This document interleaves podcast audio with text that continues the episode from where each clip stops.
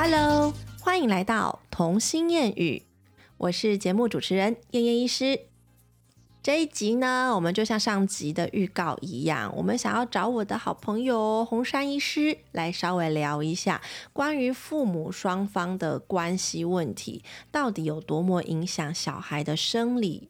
诶，生理吗？不是，是心理，心理的成长。好，那我们首先来欢迎红山耶！嗨，大家好，我是燕燕医师的大学同学，我是红山，然后本身是精神科医师。嗯，那诶，我发现，呃，我我刚刚上一集忘记自我介绍了，没有关系啊，不重要，因为他们 你看小 Q 跟小乖他们也没有自我介绍，对，但是会不会有突然路过的听众，然后就会说，嗯？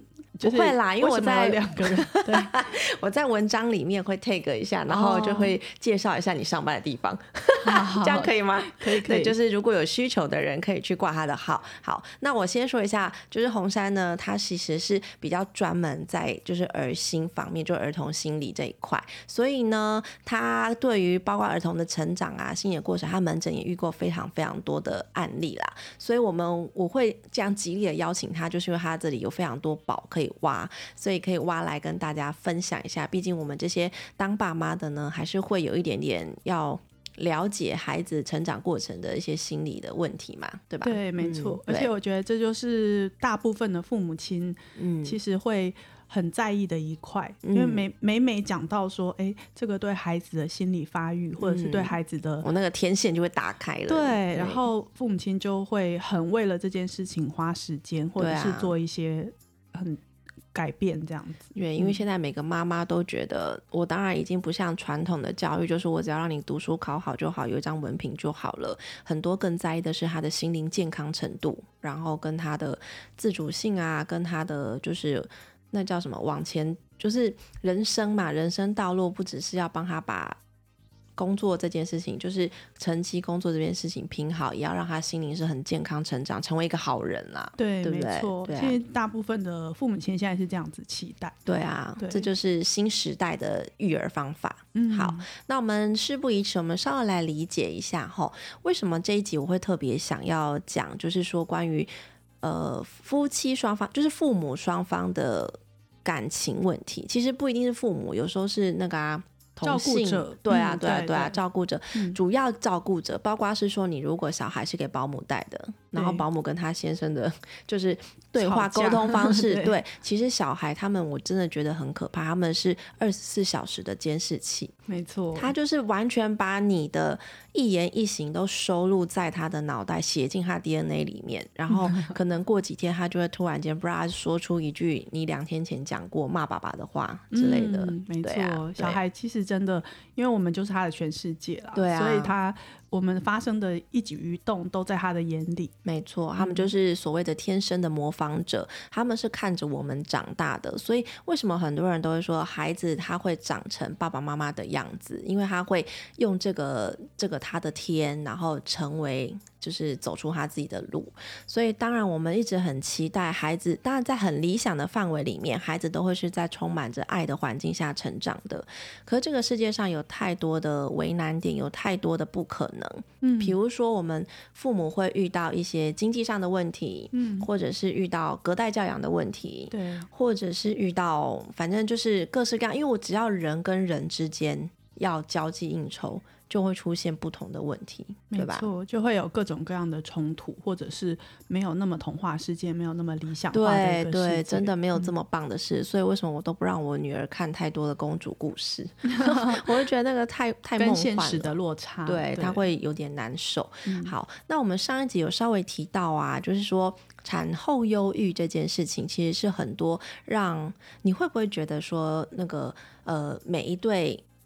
爱侣，每一对情侣在交往的时候都是一回事，结婚之后可能还没小孩，嗯，可能可以维持像原本的爱的关系，嗯，但一旦怀孕之后开始，或者是孩子出生开始，整个世界就变了，对不对？错，你自己有经历这样子的落差吗？一定会有的啊，就是老公在追我的时候，跟 结婚后，然后还有就是生小孩后，其实。多多少都会有不一样。我需要去呼吁他，就是这件事没有做好吗？哎，应该还好啦。他我觉得他有慢慢在对，就是说我们如果能够在不同的婚姻关卡里面，嗯，做调试，其实就比较能够。慢慢的去适应这些改变，嗯，就像我先生一直跟我提醒的是说，我们两个人的人生是要一起成长的，不能因为小孩出生之后，我的眼里世界只有小孩，这样到时候小孩长大空巢期的时候，我反而也不要他了，嗯，对不对？就是我们还是要保有个人的自主自体性，嗯，对，不要跟他、跟小孩，或者是跟先生，或者是跟别人。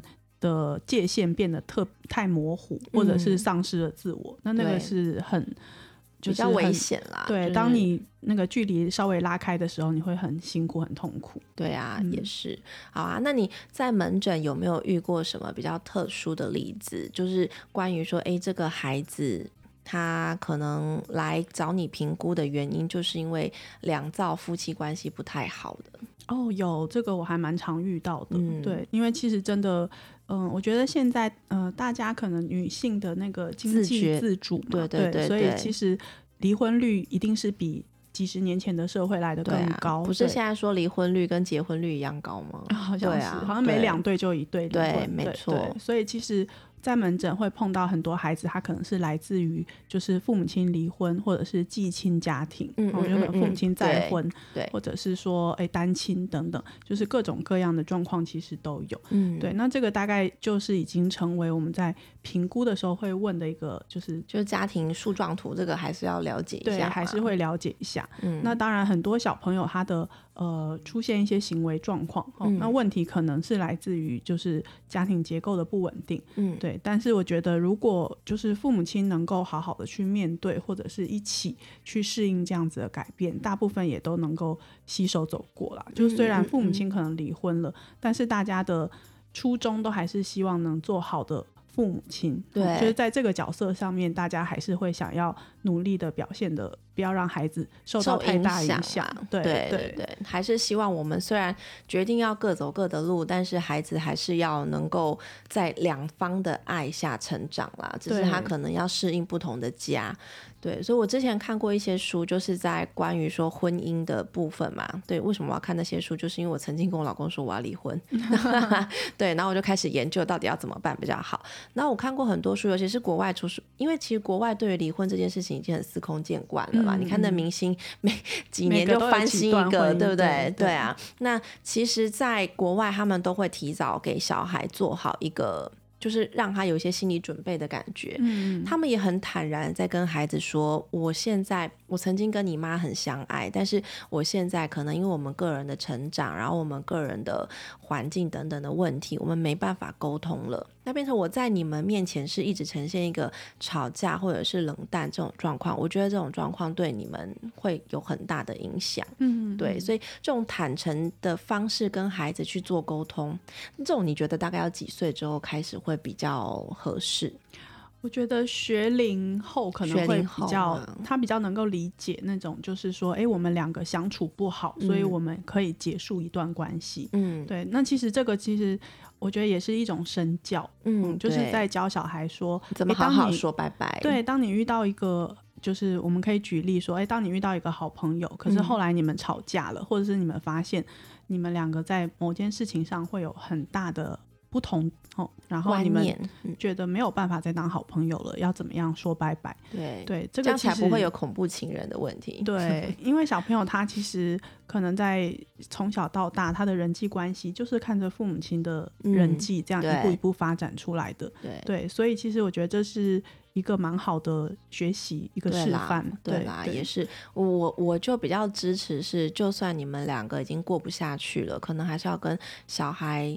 从每一个今天的吵架，就是要跟他讲说，我今天跟爸爸是为什么而吵，不是因为你，就是一定要跟小孩强调这件事情，并不是因为你做了什么事情让我们吵架，而是我们有什么问题，我都会直白的跟他们讲啊，对，这样他们可能才不会有很多自责的状况。对，因为有时候有一种状况是说，父母亲对于这个部分是很遮遮掩掩。哦，对对对。然后其实小孩他会乱想，他会自己在脑内想出很多很多的剧本。然后，我今天没有写作业，所以他们吵架。对，因为他们的想法大部分还是自我中心，对对，他会觉得整个世界都是绕着他在转，对，所以他会觉得，呃，是不是我做了什么事情我不乖，所以我爸爸妈妈今天吵架，或者我不乖，我爸爸妈妈离婚，哦，我不乖，所以那个爸爸搬出去等等，嗯，其实他们很多会用这种。就是以以自己为出发点，然后去猜想。对，所以这个时候如果没有一个证明，就是说没有妈妈跟他很好好的父母亲跟他好好的讲，对他可能真的会去误会嘛？对，他会编一个剧本这样子。那你除了遇到就是会像比如说他们父母因为双方的争吵啊，或是要分开啊，然后造成孩子有出现明显的行为问题之外，你有遇过那种从此都不讲话的吗？你说父母之间吗？没有，就是孩子，孩子不讲话，对，就是变得很封闭，对，会有一点退缩，对对对对对对对对，你有遇过这种吗？嗯，有遇过，对，这种感觉也很可怜，对，因为就是他可能发现他有有有一有一些状况，可能是说小朋友他目睹或者是他经历了很多父母亲的冲突，对，然后他就会变得很怕。冲突场面，嗯，所以当他在遇到这种气氛不对啊，或者是周遭环境有一些些要冲突起来的那个感觉，他会变得很敏感。那有的小孩会用，就是你说这种比较退缩的方式，他变得不讲话，或者是情绪表达比较木木然木讷，比较麻木这样子。对，或者是说。另一个极端，有一些小朋友他就会变得很躁动，躁动不火爆的那一种。对他可能就到处跑来跑去，然后没有在听你说话，或者是我只要把现在当下的情况给搅局，然后不要让它发生。对他有点用这个方式来转移他自己的注意力，嗯，然后让让让自己可以不要呃，就是逃避掉那个冲突的场面。其实这些都是呃小朋友有可能会产生的一些情况啊，嗯。那是说这种情况到你的诊间评估，其实也不是为了要用药物去治疗嘛，对不对？对，其实我觉得大部分的父母亲 他们自己知道是什么原因，嗯，可是他们。不知道怎么解决，OK，对对，所以其实他们有时候会讲的很清楚，就是说，哎，这个小朋友大概是从，譬如说几月份，然后爸爸妈妈开始谈离婚，然后爸爸妈妈分居等等的状况后，他开始变成有是这些这些症状，对，所以我觉得，嗯，他们带来的资讯大部分都是他们已经知道是这样子，可是接下来我们要怎么做弥补？哦，或者是怎么样让孩子再慢慢恢复到以前有安全感的状态？没错，就是会会要用不同的方式去解开他的心嘛，对不对？对。那你有遇过那种就是成人来看诊的，然后他可能就是抽丝剥茧，被你抽丝剥茧之后，然后才挖出他原生家庭的那个阴影，让他变成他现在对他的伴侣会有一些不太好的沟通行为嘛？嗯，这种我觉得会需要蛮多时间去探究他小的时候的一些经历。嗯，对。那在整间，其实大家知道，你知道鉴宝鉴宝真的很，就是很很快的，你你必须要很快的抓住问题，然后很快的。就当下问题做一个解决，不然后面可能有六十个在等你。对，所以其实如果我觉得你刚刚说那个状况是在心理治疗的过程、心理咨商的过程，比较容易会被挖出来。挖出来，对对，有时候真的就是心理咨商的一个好处，就是你去挖出了你真正的伤口，然后才不会一直在那边打转啦。对，会有一些重复的，就是你说重复的行为也好，或者是重复的错误。就是有，就比如说他可能长大之后，他一直很害怕固定一个伴侣，或者是他一直很害怕走进婚姻。只要对方一跟他讲说想结婚，他就立刻跑掉。我相信这种应该也是有了，有啊有，对啊，一定对啊，是。那假设啦，就是这个孩子他是在一个主要照顾者关系不太和睦的情况下长大的，是不是也很容易会影响他的自信？会耶，我觉得。就像你刚刚说那个变得退缩，哈，他究竟是一个暂时的状态，还是说，哎，他会不会以后的个性就就改变了？这是有可能的，因为其实孩子在成长的过程就是在塑造他的个性，塑造他对别人或者对事物的一些反应的态度。对，所以这些东西，我觉得成长经验里头一个很重大的改变，哈，或者是很重大的创伤等等。我们现在讲说，可能创伤经验嘛，吼，这些。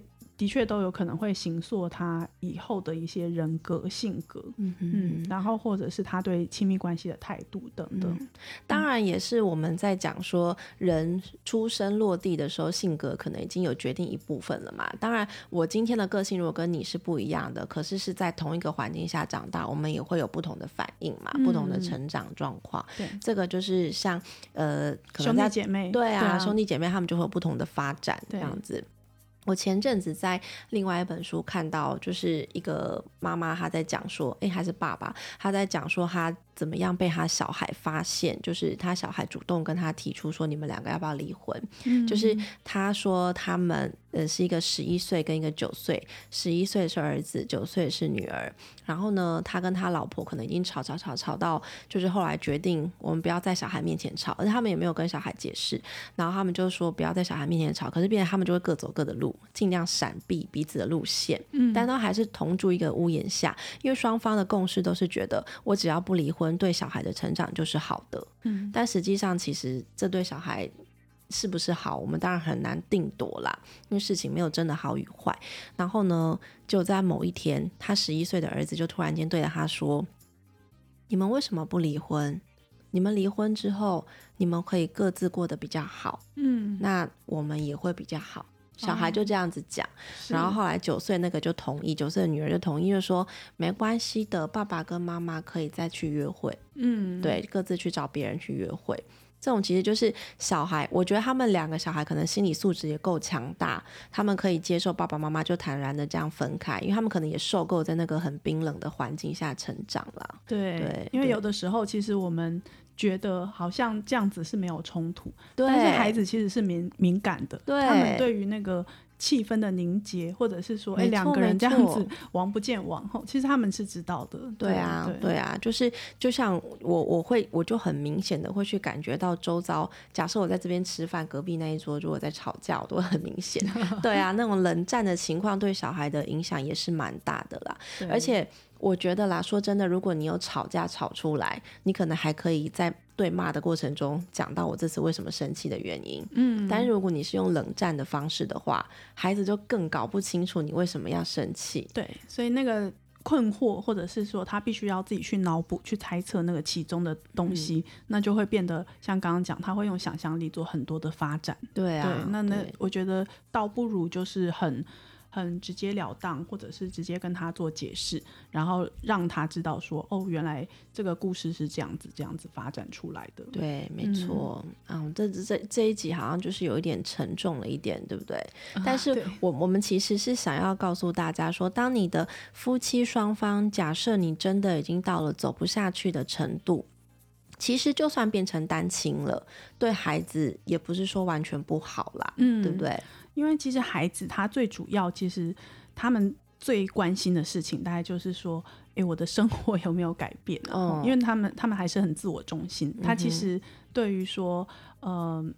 就是名分，然后离婚什么这些，他们大概没有那么大的感受，因为那个是很很抽象的东西。嗯，对。但是对于说他，譬如说早上有没有人送他，哦，有没有人准时接他，对，然后有没有人帮他把这些学校要准备的东西弄好，嗯，这个其实我觉得安全感，哦，这个生活的 routine 没有改变，对他来说其实是。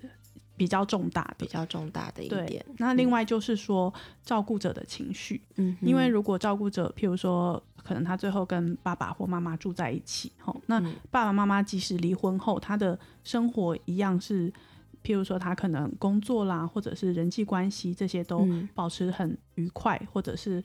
妈妈每天是开心笑笑笑的，能够去承接他的在学校发生的一些状况的话，其实我觉得孩子倒不见得会因为离婚而受到很大影响。嗯，他还是会用一个很正向的那个人生观去看待这个世界的啦。对，没错。所以其实就我们刚刚说，就是你给他的那种情绪上啊，或者是生活物质上的安全感，那个才是长久最重要的啦。对，所以其实好好的跟他们解释，他们应该多少都可以慢慢的吸收跟感受。可能有时候当下他词穷啦，或者是理解能力还不足，所以没有办法做出一个很完美，或者是他真的理想上的反应。但是实际上他都是有吸收跟听进去的啦，对不对？对。那我就来举例好了，我就说有时候夫妻之间的争吵。真的不要带到孩子身上去。嗯，我觉得妈妈是一个很重要关键，是因为妈妈毕竟跟孩子相处的时间还是很多。我拿我自己来举例来讲好了，有时候我在生我老公的气的时候，我在很小的时候，哎，小孩小孩很小的时候，我如果在生我老公的气，有时候真的那时候还没有控制自己的情绪，控制的很好，我就会不小心，就是小孩可能会跑过来问我说：“妈妈你怎么了？”然后我就会直接跟他讲说。都是你爸啊！刚刚怎样怎样怎样？嗯，小孩知道我不是在骂小孩，他可能会放心。但是我把都是你爸啊，他刚刚怎样怎样惹我生气啊？这件事情其实也写入他的脑袋里面了。嗯，就变成是说，有一段时间，小 Q 其实对爸爸非常的反感。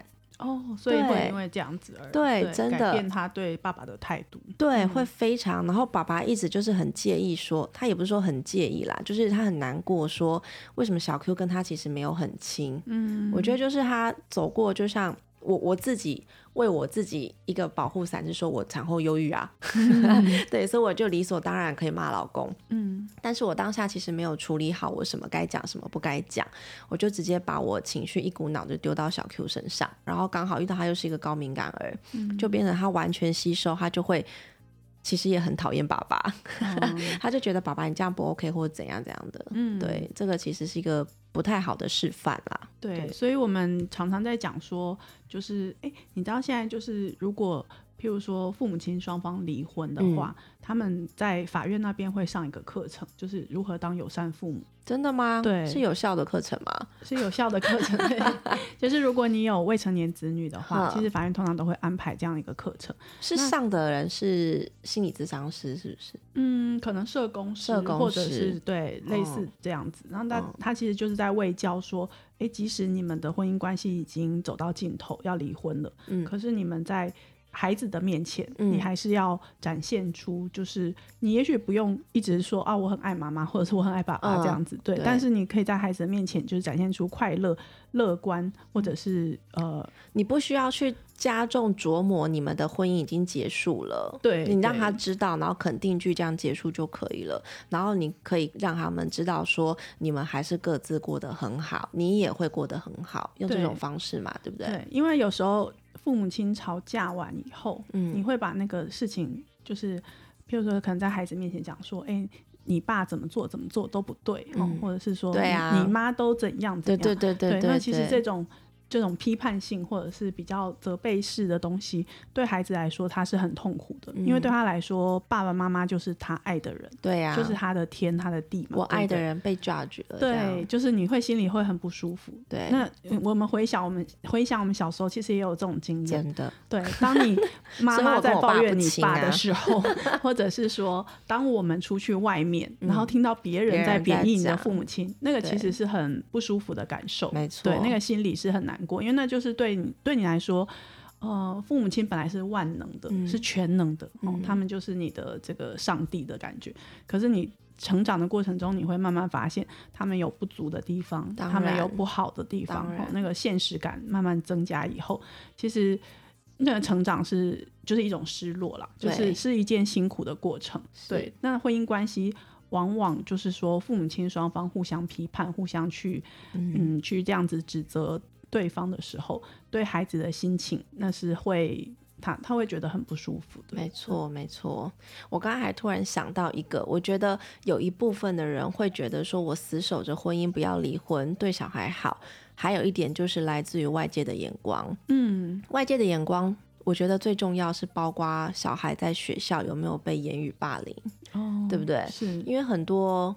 我觉得小孩他们之间啦，假设甚至是国小，我觉得国中之后可能比较不会，因为你比较不会去针对这个词去攻击他原生家庭。可是，在国小或者是学龄前、幼稚园的阶段，可能会无心就讲出说：“哎，你爸爸跟你妈妈怎样怎样，对不对？啊，你没有爸爸啊，你没有妈妈这样子，对，会有一点带这种批判性的的说法。嗯，对啊，所以这一点也是会让很多。呃，已经吵到爆炸了，还坚持要死守婚姻的，因为他觉得这样做是在保护孩子免于被这样子言语霸凌或者是歧视。嗯，对就这种可是其实每个人都有爸爸妈妈，所以这是一定的，对不对？所以如果我我我在想象啦，就是你说那个状况，可能是说爸爸不住在家里，或是妈妈没有住在一起，哦，对 之类的。但是其实，嗯。即使离婚了，那小朋友还是有权利可以去见到他的爸爸跟妈妈。也是了，对啊，也是。所以如果，但是这个状况当然就很复杂，小孩他也没有办法自己去做解释，说对啊，我有爸爸，只是我两个礼拜跟他见面一次之类。对啊，对啊，这样反而他会觉得好像更是他的错，会不会就累积在他的心头？对啊，因为小朋友其实，在国小阶段，他们就是会因为自己跟别人不一样，或者是说这种不同而去。言语霸凌，或者是去去讲别人怎么样？对我有在门诊也是遇过有一些小孩，其实我有时候都会觉得说，我们不是当事者，所以我们的确不应该去对他们当下离婚做一些意见，或者是做一些谈论。但是我在门诊会发现，比如说有一些小孩爸爸妈妈真的是已经分开了。然后呢，还蛮有趣的，就是比如说妈妈会平日的时候带他来看诊，然后医生你知道有时候只是无心想要聊聊天，然后聊聊天就说，哎，上礼拜感冒才刚好啊，怎么今天又流鼻涕了？这样只是想要关心一下，有时候这是一个聊天嘛。那你在一个爸妈关系很好的情况下，这种就 OK。可有时候会死不死刚好踩到地雷，就妈妈就开始抱怨，就说他周末就回去他爸那，然后就吃冰啊。在吃冰啊！每次回去他爸那就开始妈妈就整个压力就来，然后就在整间炸锅这种，这种我也遇到过好几次。然后心想说，啊，以后还是不要随便问这种问题，挺尴尬的。对啊，那你看到他小朋友的表现是？嗯，其实其实有几个小孩。我不需要问，但是我大概可以知道爸爸妈妈关系是不太 OK 的。嗯，然后后来也会得到证实，就是比如说我们要呃他东西落在诊所，要打电话回去给他，然后的确就是打回去说，哦我们已经离婚了，你打给他妈这样，因为他本来留的手机，对对对，留的联络资料没有跟诊所讲嘛，然后我们就打回去之后就会得到证实。那我在诊间的确会看到这样的小孩，真的像你刚刚讲的，还蛮两极化的。有有几个是很安静，都不讲话的。然后你怎么问他？其实他已经到小四、小五的年纪了，应该要能够自己表达症状。嗯嗯，但他就是不敢讲。嗯，然后他也不敢把他吃了一口冰这件事情讲出来。对他想要保护爸爸。嗯，对这种的做法也有。然后有那种就是问题儿童的，当然也是很多，就会进来，然后妈妈就会一直抱怨说，他只要从爸爸家回来，他就会变得脾气很暴躁。嗯然后我就，然后爸爸妈妈就会在讲说，他是不是去那边都日夜颠倒作息或怎么样？是，对，就会还是一样充满了批判性的，在孩子面前在一直讲啦。嗯，对对，啊，当下我就是会试图。阻止妈妈嘛，就是安抚他。我就说，小孩最厉害就是他可以去适应各种不同的环境啊，这是一个学习的方式嘛。然后让他们放宽心。但是我觉得这种是真的清端难关，清官难断家务事。对，我觉得其实有的时候就嗯，因为小孩会在不同的环境里面转来转去。对，那其实他们也很聪明，他们知道说，哎，我怎么趋吉避凶，或者是怎么样不要。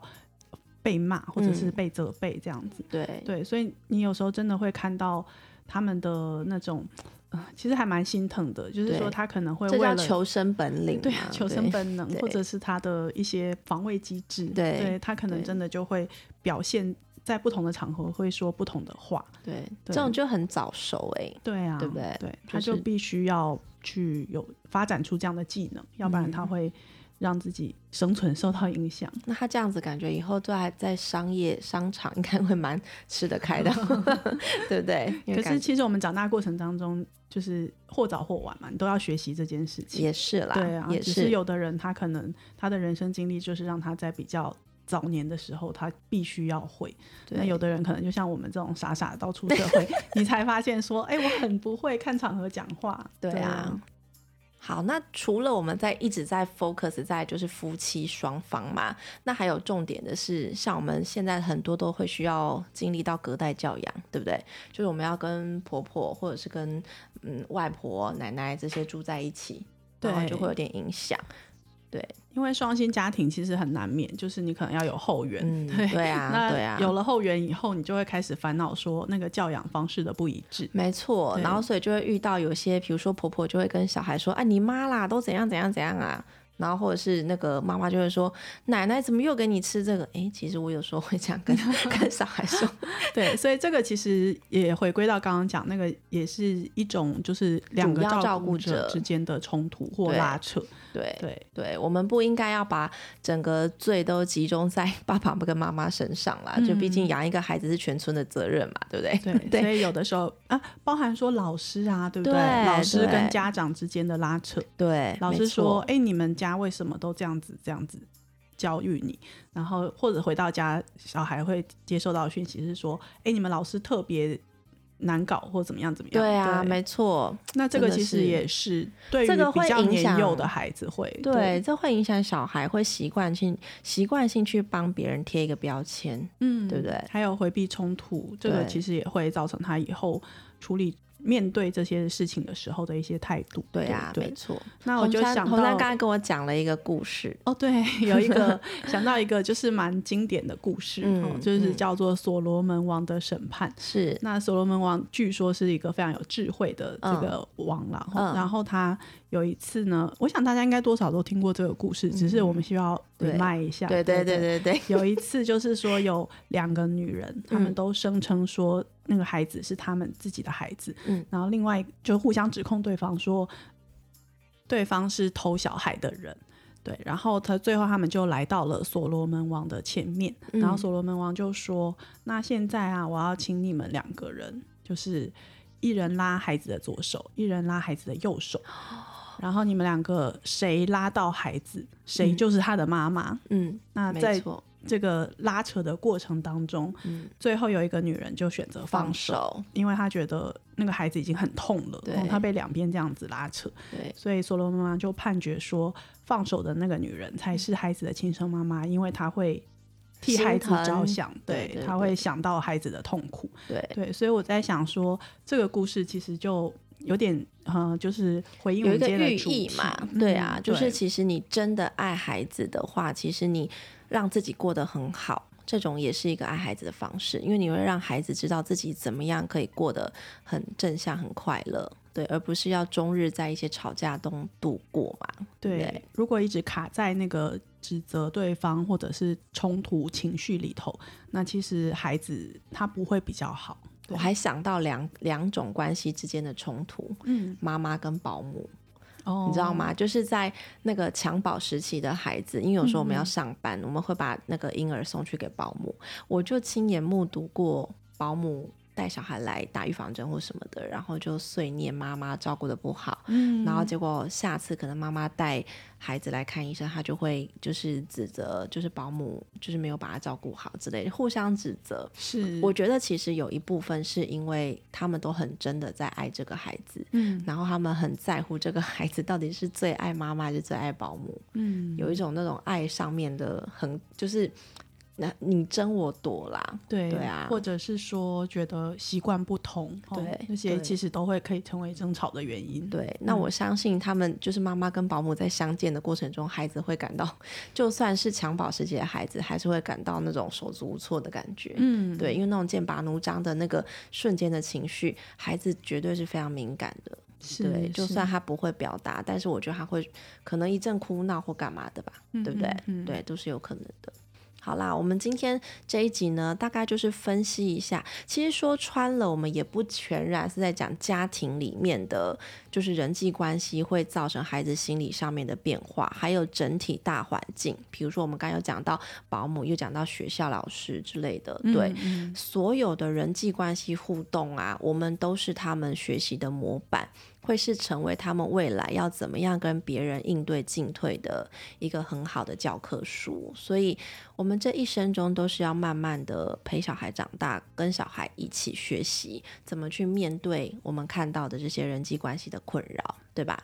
对呀。好，你今天还有什么要补充的吗？嗯，太沉重了，对，好像掉两滴眼泪，有点收不回来的感觉。好，那我们就是呃，先先不要这么难过嘛。那我们下一集可不可以讲一点开心一点的？